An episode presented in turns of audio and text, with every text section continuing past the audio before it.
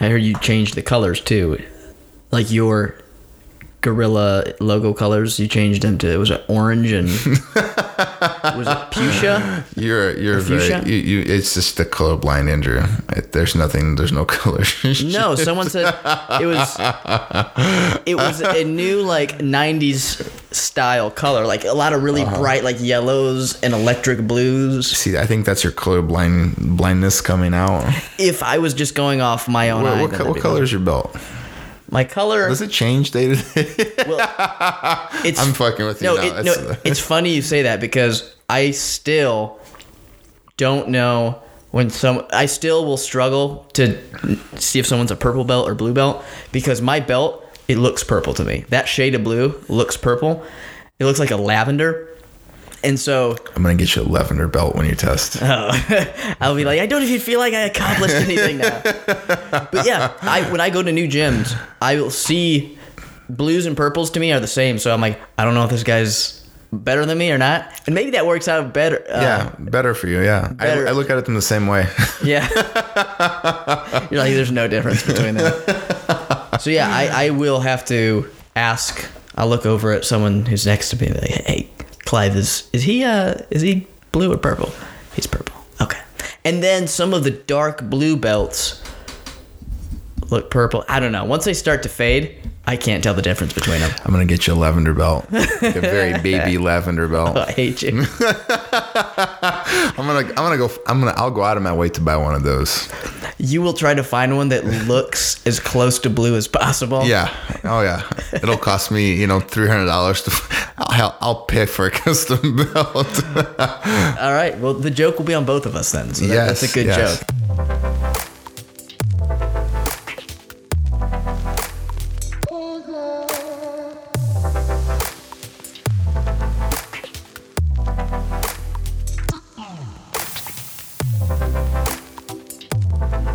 All right, episode 51.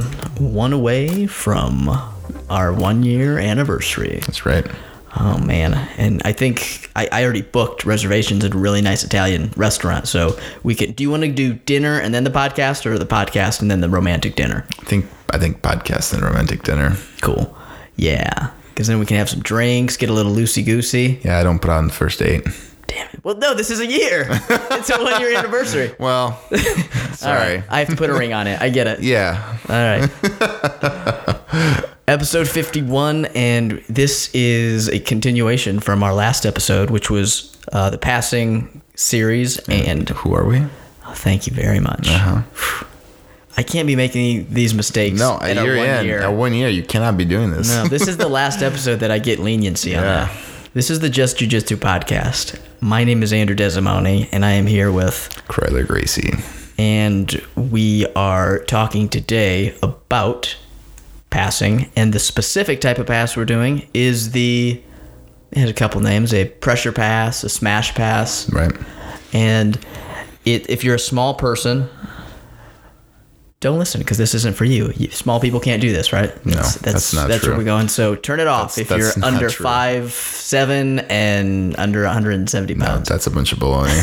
Uh, could you tell us what a pressure pass is and a smash pass or a smash Um, pass? so, so a pressure pass or pressure based passing. Um, iconically, people think of like crushing like the legs together, you know, and then keeping it underneath your body and basically walking around the legs. That's like super traditional um, smash passing or, or pressure passing. But the reality is, it's a it's an umbrella of techniques. It's a it's a class of passing, uh, much like we talked about movement passing, where we use movement to limit range of motion and control hip mobility we can use pressure to limit mobility and control you know hip movement.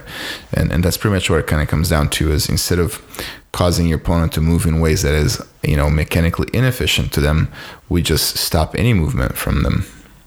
Okay, and then the difference on our end is once we stop that movement, is is the movement the same as, or is it what is it different from the type of um passes we were talking about last time? Uh, I mean, it's very it's, mu- it's com- completely different, really.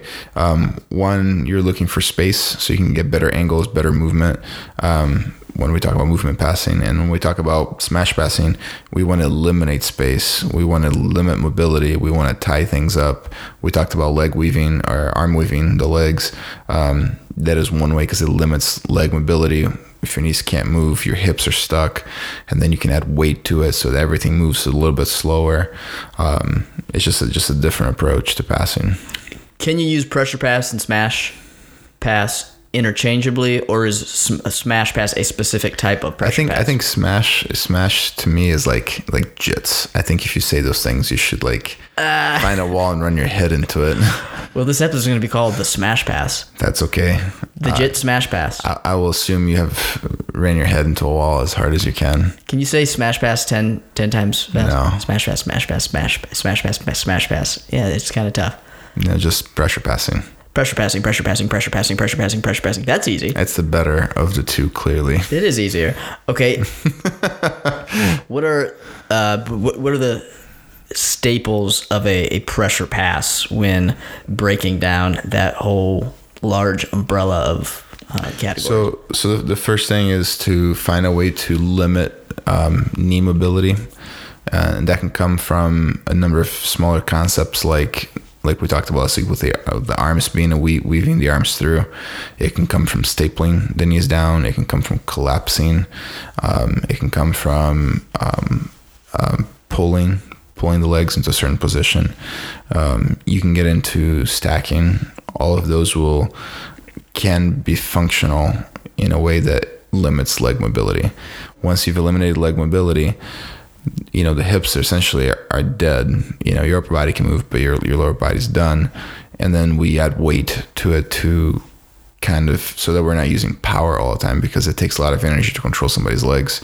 So you need the dexterity to get them into place, and then your weight or pressure, better yet, your pressure to maintain that control. When I think of, uh, I think a lot of times when I hear pressure pass, what comes to mind is just big, strong people literally smashing through someone to pass. That's iconic of bigger guys right. because they're incapable of doing movement passing. and so when properly executed, when you have like a technical precision pressure pass, Then anybody can do it. what is what does that look like when you think of like a very A very- crisp, oh, universal? Oh, you want me to walk through one? Uh, no, just like there's. When I think of a pressure pass, I think of big guys stacking you, like Uh-huh. then just folding your body, walking around, or just blasting through. Yeah. To me, what comes to mind when I hear pressure passing, they're the passing that's um, tends to be uncomfortable. So, like a movement passing, you just feel like an idiot because you're like, "Fuck, the guy passed." You know, like I just whiffed, I missed, I I was too late, too slow. I couldn't get my legs if I, you know, if I had moved a little better. But with pressure passing, you you know that they're gonna pass. You know it's happening.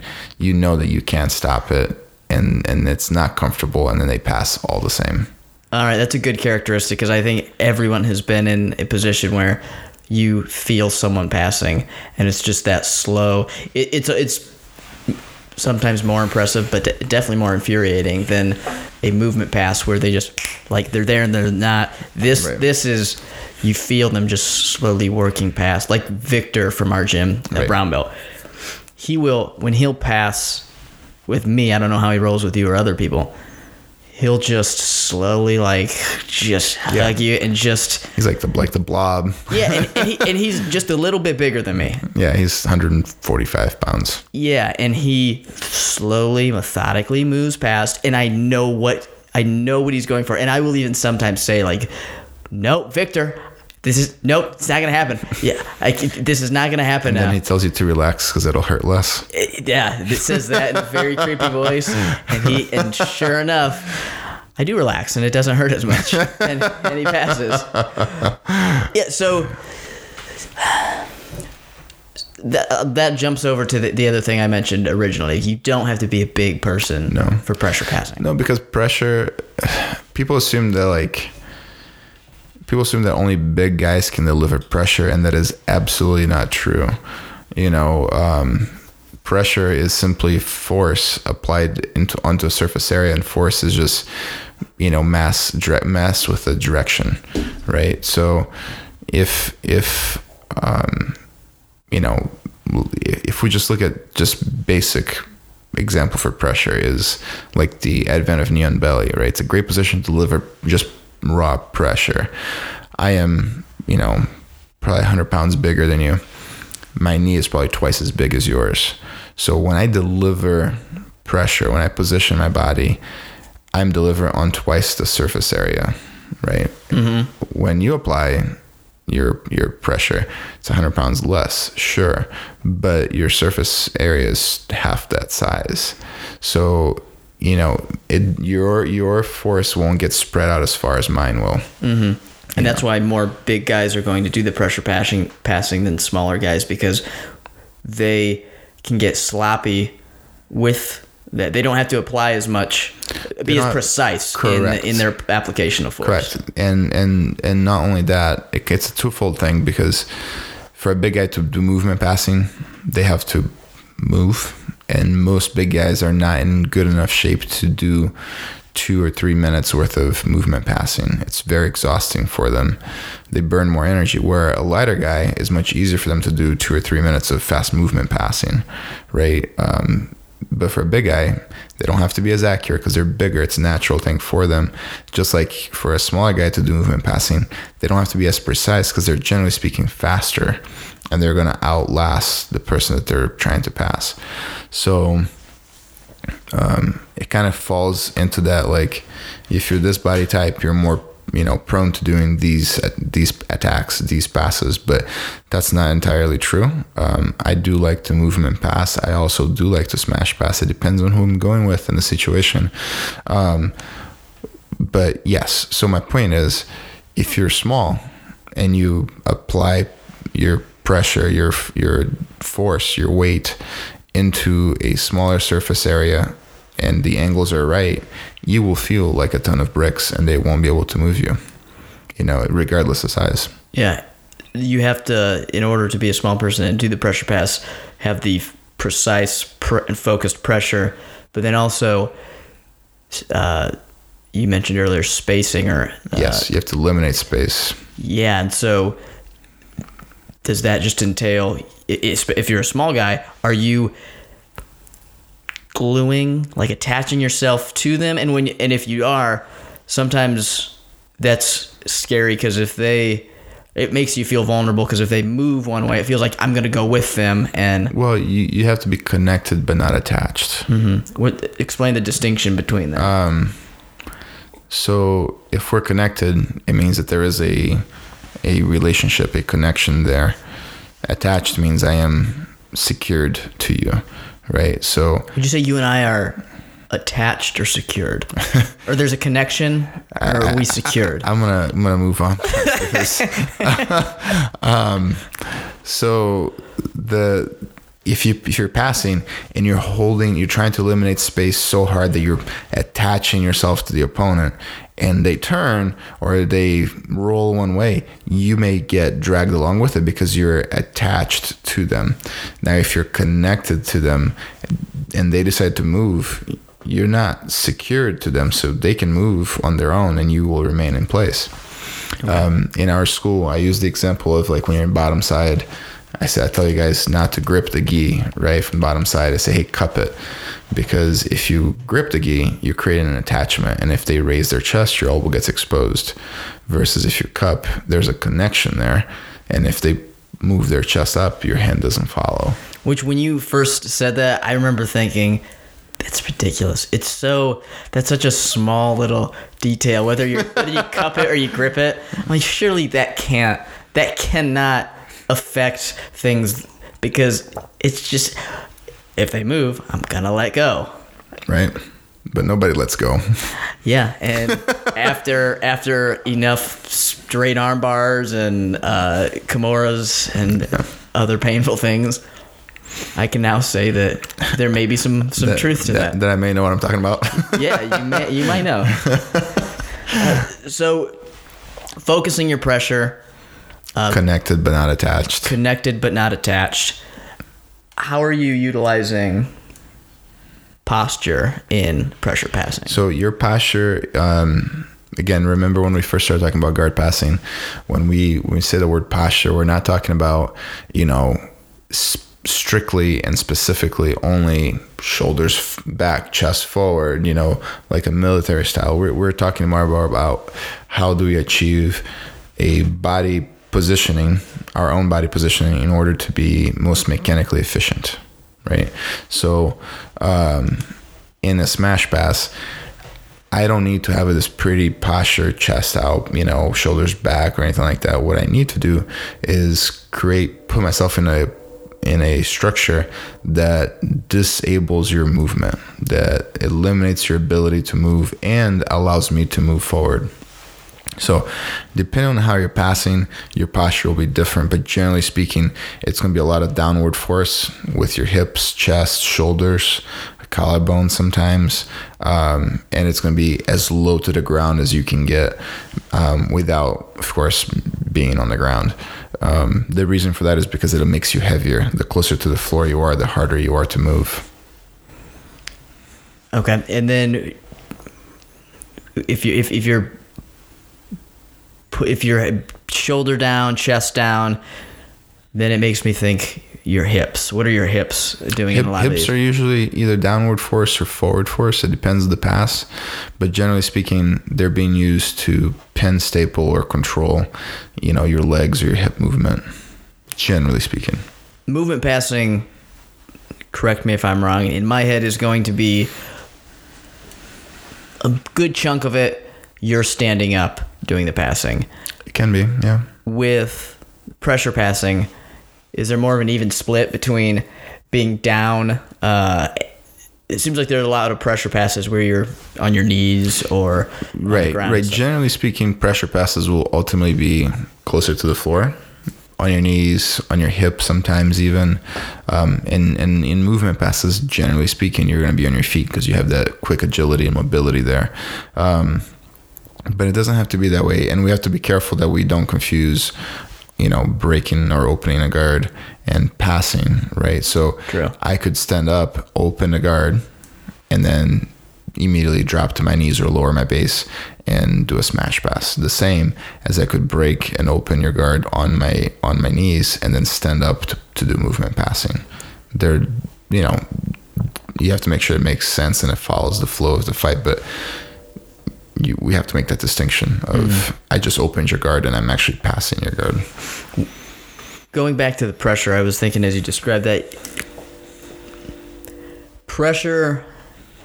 You shouldn't be thinking I want to like I'm, I'm pressure. I'm going to try to smash this person. What is?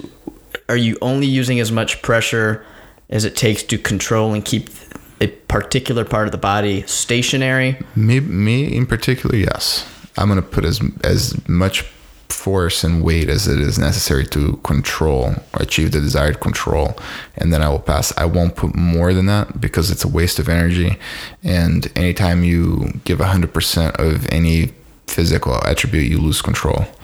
Right? Uh, it's one thing for me to run really fast. It's one thing for me to recklessly run as fast as I can. Mm-hmm. You know, the same same thing. If I'm sprawling and I'm putting a lot of weight on your knees, so you can't move your knees, that's different than me just you know spreading eagle on the floor. you know, I mean? like that. There's a loss of control there. Do you see new people who are trying pressure passes, trying to exert way too much energy in doing It's, so? it's it's one or the other. Either people are using way too much power that they don't need. I mean, if if my hips, let's say I'm let's say I'm passing, I'm smash or pressure passing, and I put my hips and I crush your knees to the floor. So your knee is pinched between my hip and the floor, right? And you cannot move that knee anymore. What good does it me to just does me to like put even more weight on that knee? yeah. Like I'm gonna if I'm not going to tap from it, what's the point in well, squeezing? you're not gonna tap from it. You're not gonna move less. You're already not moving. the only thing I'm gonna do is exert energy and bruise my hip. You know, that's one mistake. But then there's also the other mistake, and it's usually the bigger guys that do this, where they assume that pressure passing is just weight. Hmm. So there's some I'm bigger. They don't put actually any weight. They just kind of lay on you, and there's no weight. There's just there's just a lot of them hmm. to move, but there's no real like man, this really hurts or this is really heavy. It's just man, there's just you know mass everywhere. So that you see a lot of larger guys who just think my I can just use my large mass to just cut. If I just lay down, this is this Yeah, is the, good. the best pressure passers, the be- best weight, weight class for pressure passing in competition, generally speaking, are the 190 to 225 guys. They tend to be big enough to rely on pressure passing, and they tend to be small enough that they need to be accurate with it too.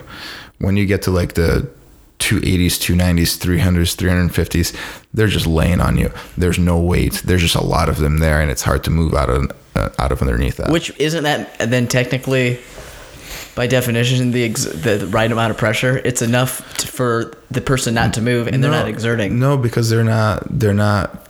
Um, they're not controlling, right? So, if somebody that big lays on on you, it doesn't mean that you can't get out from the bottom. It doesn't mean you can't move. It just means it's. Um, it's going to take you a little bit longer to escape than somebody that is just smaller doing the same thing. Meanwhile, if somebody pressure passes, you cannot move.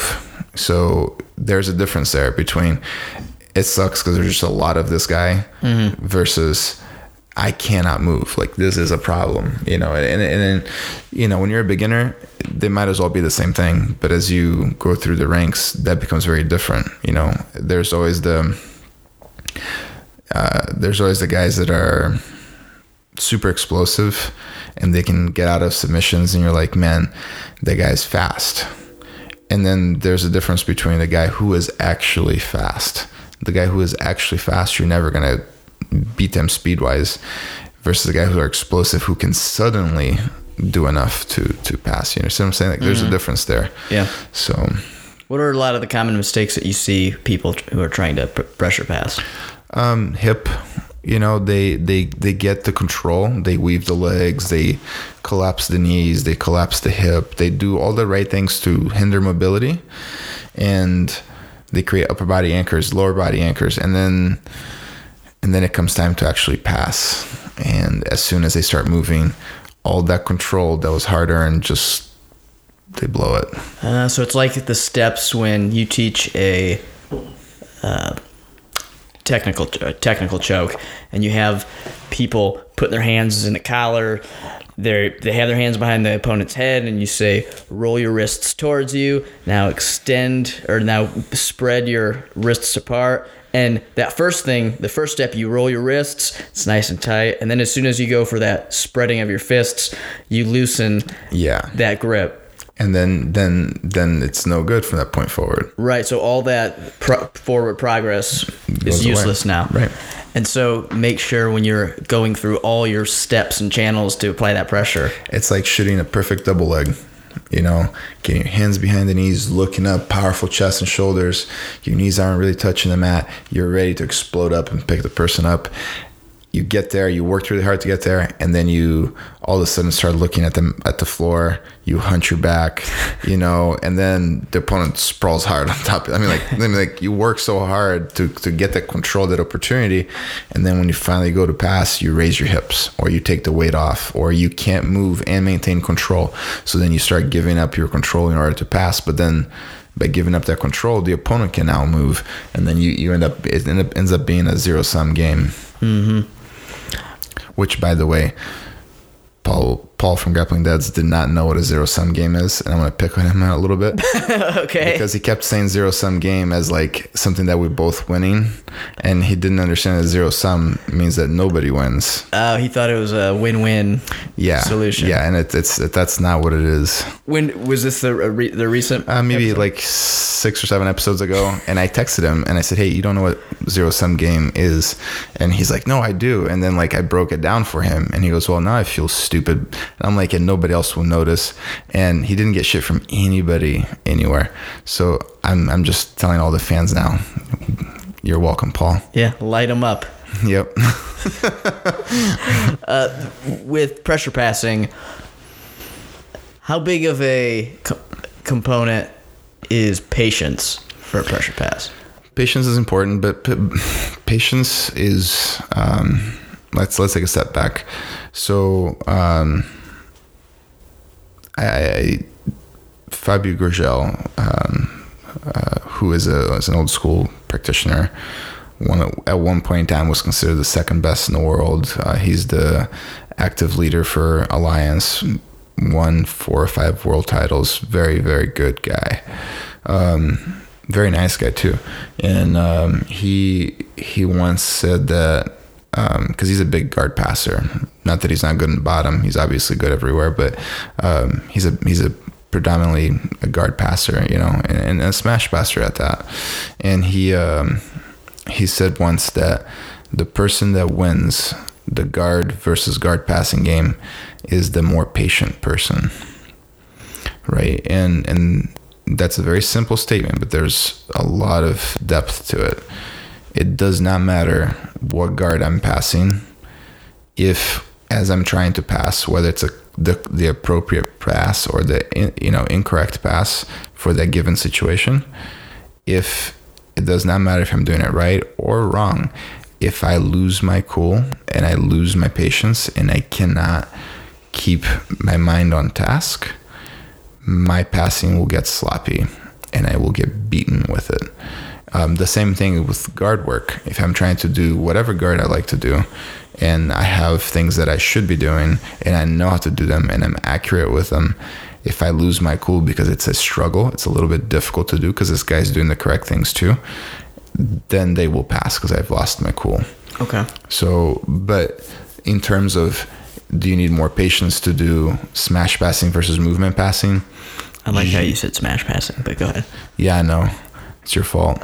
It's I feel I hate myself for it. Oh, I can't wait for the day where you say, "Yeah, I mean, when I as I grew up doing jits, I just I, I will, found myself." I, I, will. That'll be the last time I train. Will you hand your black belt over to to like Marcio? Yeah, I'll I'll just be done. Okay. So the reason why or you say patience between the patience with both between yeah the way you may think it's more necessary in pressure passing is because generally speaking pressure passing is a slower pass. Another word for that would be methodical versus movement passing tends to be fast and explosive. So i may be able to movement pass around somebody's guard in less than 30 seconds but it may take me 30 seconds just to get my control that's needed for my pass. You see what i'm saying? Mm-hmm the uh, on the upside of this, generally speaking, generally speaking, people that do movement passing tend to struggle to control the finished product. So they get to side mount faster, but they struggle to control there. Where people that pressure pass, generally speaking, tend to n- not struggle nearly as hard once they pass because it's a slow journey there where there there's more control there's more that. control right. And they you generally speaking when you finish pressure passing and you end up in side mount you are you are already with good grips and good control. Your body's already placed in the in the correct spot in order to limit mobility versus uh, mobility passing. Um, you may get to side mount very fast but you don't have any grips no framing no wedging no pressure or anything yeah, sometimes with like a mobility pass, you end up.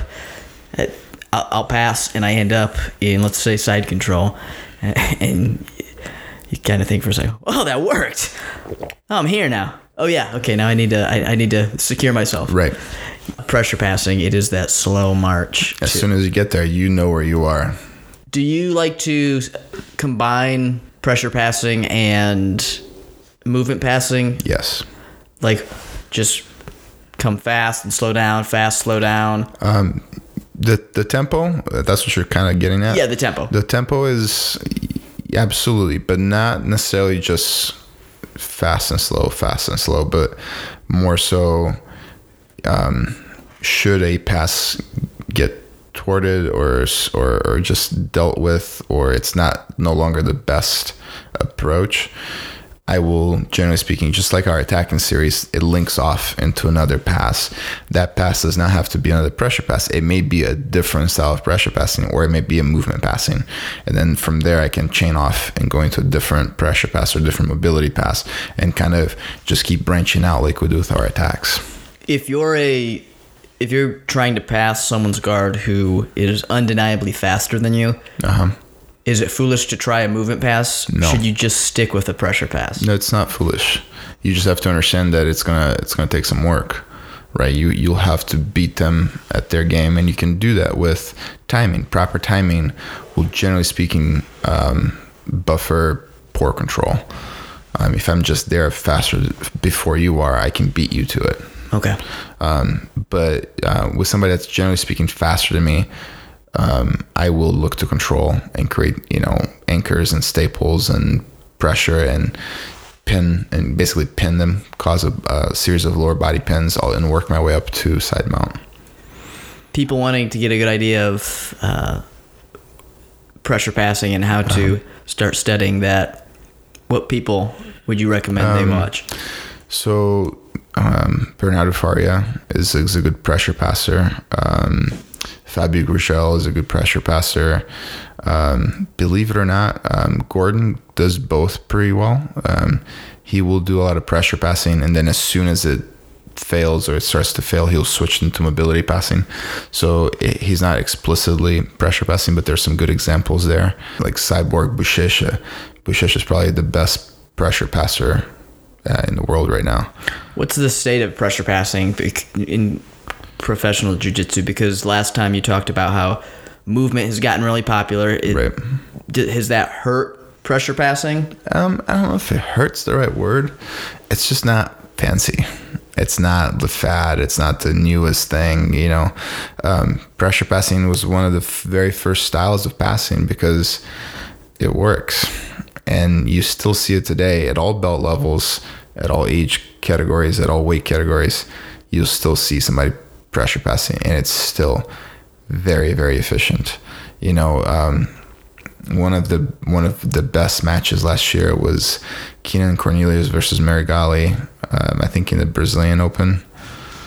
I forget. Meregali movement passed around Keenan's like Keenan's got a great lapel guard and he ties he ties people in there they can't move too much and he benefits from that. Meregali like this is a young Brazilian guy gave no shits blew right past. Keenan had no idea what happened. He ended up with almost a knee on belly inside mount and uh, and then Keenan worked his way back to guard, which was a problem with movement passing, right? The control. Um, meanwhile, you get a guy like Buchecha or Kaynan Duarte who are also pressure passers. You know, they they they kind of creep up on you. Like Hajar is a big pressure passer. You know, Hajar was not a very big movement passer. He was very much a pressure passer, and and you know, like Hajar got called, you know, the blob. You know, because he starts to pass, you can't recover. You know, it's like having a, a wet blanket on top of you. Mm-hmm. Well, that's I'm gonna say the point to wrap up for our pressure passing episode. Any anything that we didn't touch on that you think is valuable for pressure students of pressure passing? No, I think I think just um, more than learning, you know, an array of different techniques, learn how to apply pressure better, and I, I mean physical pressure. You know, decreasing surface area, increasing power and force into that surface area without losing control. We're going to hop over now to a listener email. We had a whole bunch this week. That was nice. We did. We'll we'll uh we'll maybe just do one or two this episode. Guess what time it is? It's the listener mailbag. Ba-ba-da. When you have a question for Croyler, you just got to send it on through the computer or your phone. It's the listener mailbag. Ba-da-ba. That's disturbing. Also, where are they sending this to? They are sending it to justjujitsupodcast at gmail.com or our P.O. Box 1357. We don't have a P.O. box. No, we don't have a P.O. Box. Just just send it through the, uh, or Curler's home address. I'll post not- it on Instagram. Let's not do that. Speaking of posting on Instagram, I'll, I can't do it in this. I'll give Jamal a shout out yeah. for his, his upcoming fight through, through that. We had another 3,000 listener week, by That's the way. good. Yeah. We're doing good. Yeah, it's going up. All right, the first email is from Joshua.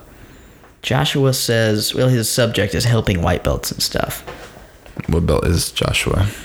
Joshua is, well, let me get to the email. I'll, Okay. I'll get us there. All right.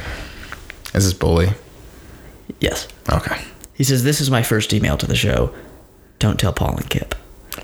Oh, Paul and Kip disregard this part. Yeah, they're, they're not listening. They, they turned off after Croyler started making fun of Paul. Yeah.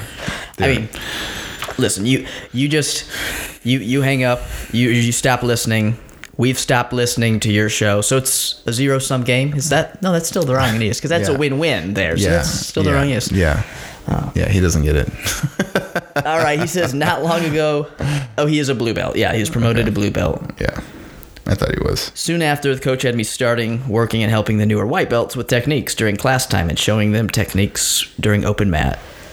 My question is this When working with brand new people or lower white belts, how critical should I be of the techniques they are attempting?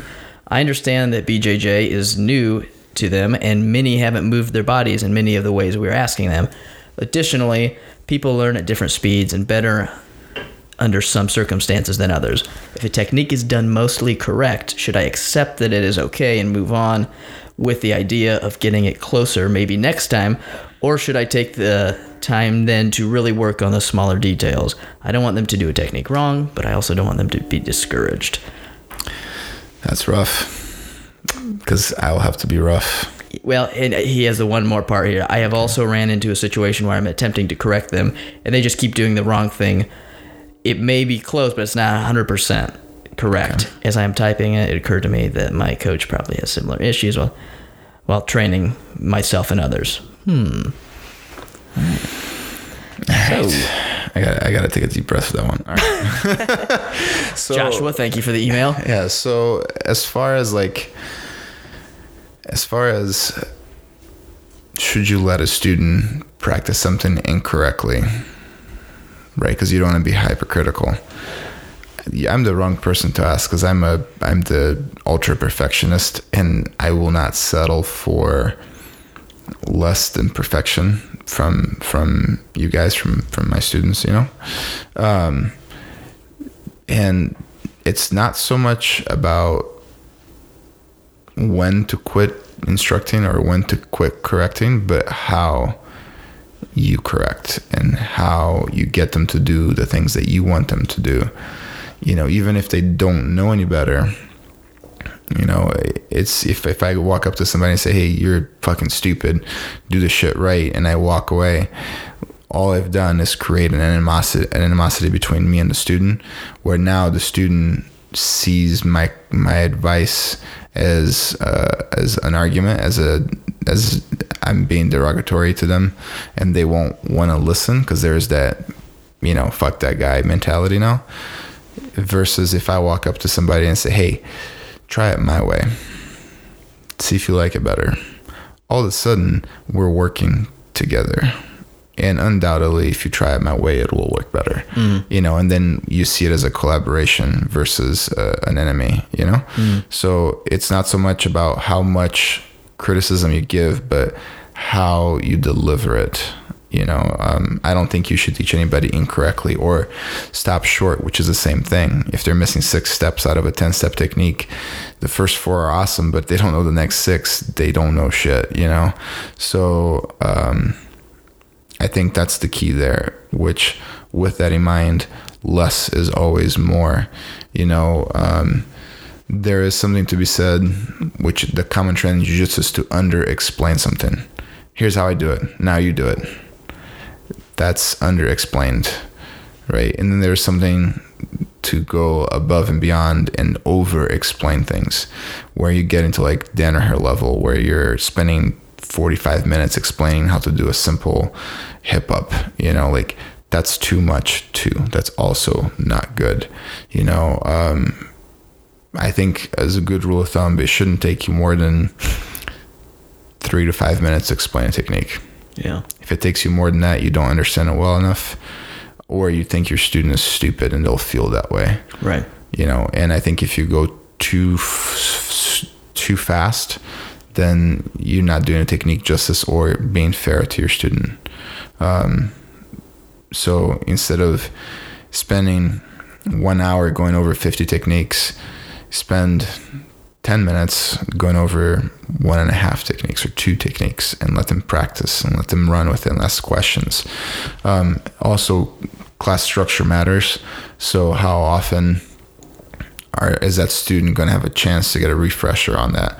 So in our school, we do the same technique the whole week. So if you come in Monday and you come in Tuesday, by Thursday you have had enough practice with the technique that it's it's it's ingrained.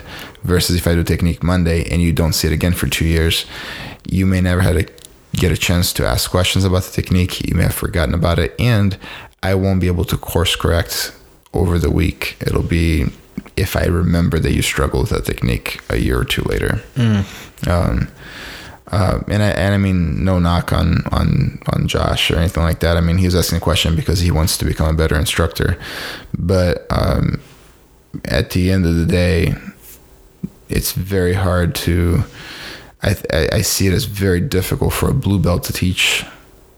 You know, white belts. It, it can be done, especially if they've been a blue belt for a while. But when you've just become a blue belt, unless your instructor is having you teach specific things that they're aware that you know, that they're confident you know 100%, you might be doing more harm than good. And like I said, I, I you know, take it as offensive or don't, but um, you know, if I if, if I have a baby blue belt that just got their blue belt and you know they can do a, decent armbar but not a perfect armbar and they go and teach that technique, that white belt now will you know even less than a decent technique and then it just spirals out of control. That's a nice, thorough answer and a good response. And I think you were gentle. I think you were. I think I was. I think it was a good question. It's very. It's a question coming from a, a good place. Someone wanting to help. and and just to um, reaffirm your feelings, your instructor has most definitely lost sleep over your ability or your your teammates' abilities to do things. Right.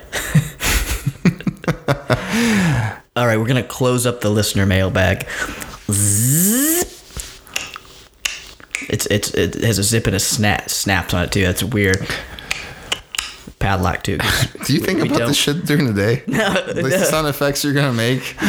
No, if I if I if this stuff took me all day to think of, I would be a very sad person. I wasn't sure. a sadder worked out. person. Yeah. Well, so we're we're gonna wrap this up, and before we do, when this episode comes out, you will be at the new one school. week away. Oh no, it'll be a week away. Right? Yeah, unless there's a secret opening this weekend I wasn't no, told about. No, no, no. Yeah, it'll be it'll be one week away from the new school. It will be, and it'll be fun. We'll a lot of people there. If you could have one celebrity, one actor come to your grand opening, actor. an actor, yeah. Oh my god, that's kind of awkward. gonna, yeah, I was gonna say a a like a famous person, but then you'd choose probably a jujitsu person. If you could have one actor, and wow, and they're just there for the show. I mean, they're they just they're just there. they're just there to say like, hey, um, Are they interacting? Are they talking to people? Are they just standing there? yeah, they'll be there talking to people. Okay, so they're engaging. Yes. Okay, so I got to pick somebody that could be mildly interesting. Yeah, we're gonna say that someone said, "Hey, he- I have a I have a million dollars for you. You have to spend it on just a, one appearance from a celebrity." So they're there to like talk and wine and dine people. Oh man, um, that's a tough one. Hmm, probably The Rock. Okay, that's that's a solid choice. Only because No pun intended. only because I think he'd be very entertaining and very engaging to people. He he has like a a action. Stereotypical build. Yeah. Yeah. That'd be huge. People would come to see The Rock. He's Right. charismatic. He's funny. People love him. Right. Different from my choices, but yeah, I would have picked. I would have said either Willem Dafoe or Jeff Goldblum. I think those would be great options because can you Dafoe I could see, but really Def- uh, I- because I think Dafoe could be. like hey everybody like yeah I think he could be. He could be awkwardly interesting. yeah hey wait hold on you don't think Jeff Goldblum would be awkwardly interesting I think he could be, but I think Dafoe is just weird enough. You know. they both have the weird factor. Yeah. And I think if I had to choose one, probably Jeff Goldblum because he is gonna be a great entertainer. I'd ask him to ask him. I pay him a million bucks. I'm, I'd tell him that he has to show up dressed like his character from Thor Ragnarok. Oh, okay. And he would, well, I'm paying him. So he's gonna do costume changes. He's gonna then also okay. come out as uh, uh, Doctor, whatever his name is in Jurassic Park. Okay. He'd come out of that, and I, I mean, he'd just walk around and he'd be serving Like he'd have a tray with champagne. Like, mm, could I could I get you some some some champagne? Would you like a little bit more? To eat? That doesn't sound like him, but You gave this some thought, didn't you? uh, I I didn't again. Oh, okay. This is more. I don't know if it's more impressive or less impressive. I don't think it's very impressive. But Jeff Goldblum, Willem Dafoe, and The Rock. If you had three million dollars, what if I brought those people with me? That would you be okay if I brought guests to your grand opening? Absolutely. Like, okay, maybe Charlie Sheen. Charlie Sheen would be fun. That that would just that'd be a wild card for the. That would be a very wild card, but I would be very entertained by the whole thing, no matter how it turned out. All right, everyone. That's it for this episode. We'll see you for our one year anniversary. Oh, we didn't do D and D this time. I said I was going to. I'm gonna say that for next episode. I was just gonna say tough, but It'll, it'll be it'll be it'll be worth oh it. no. All right, guys. We'll we'll see you next time.